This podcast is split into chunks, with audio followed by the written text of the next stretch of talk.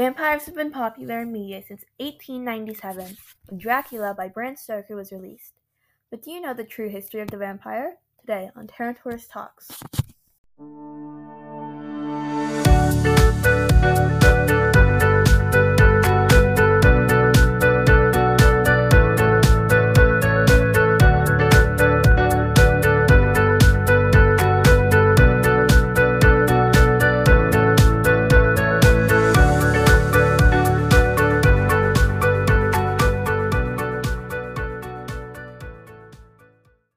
Hello, and welcome to today's episode of Terran Terrantaurus Talks, a podcast by young people for young people. I am your host, Zariah, and today we will be discussing the history of vampires. The first ever record of a vampire like entity dates to ancient Egypt. Sekhmet, the patron goddess of healing and the child of Ra, was sent to Earth to punish humans for their sins. During the punishment, she began to drink their blood. Despite this, Sekhmet was not a vampire. The real tale of the vampire comes from Europe during the Middle Ages. Back then, most illness were not uh, were unidentified. The Europeans didn't know what was happening and blamed the death on vampires. One very known example is Mercy Lena Brown, a 19-year-old girl who lived on Rhode Island. Mercy's mother and sister died of tu- tuberculosis alongside her.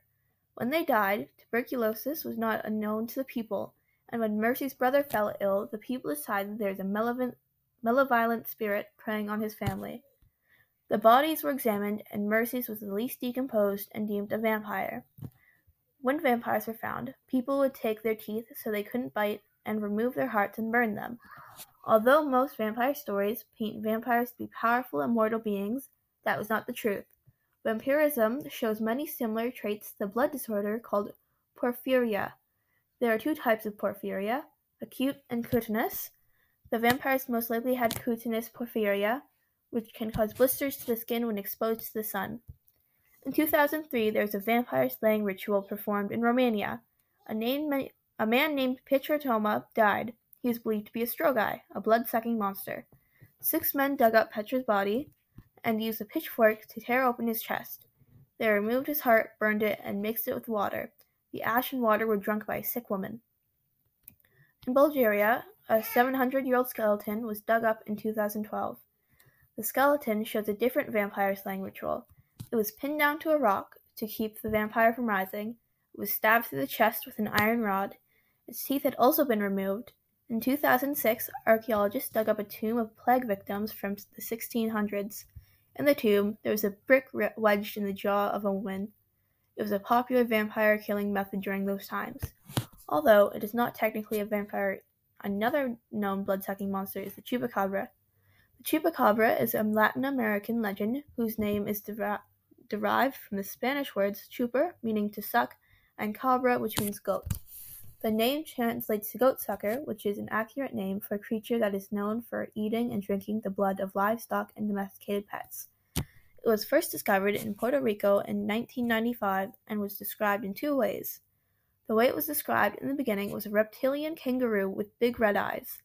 The chupacabra is also described as being more canine-like, with no fur. Specimens of canine-like chupacabra were made but classified as a dog or coyote. The hair loss was from mange. Mange is an infestation of a mite.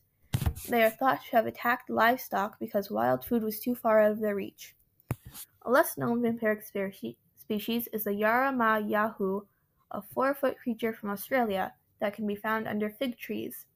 It has no teeth and will use its hand to suck blood from a person. It will then swallow the person whole. It can spit the person out and swallow it again later. If a person is freed, they are mostly alright, but get shorter and gain a red tint to their skin.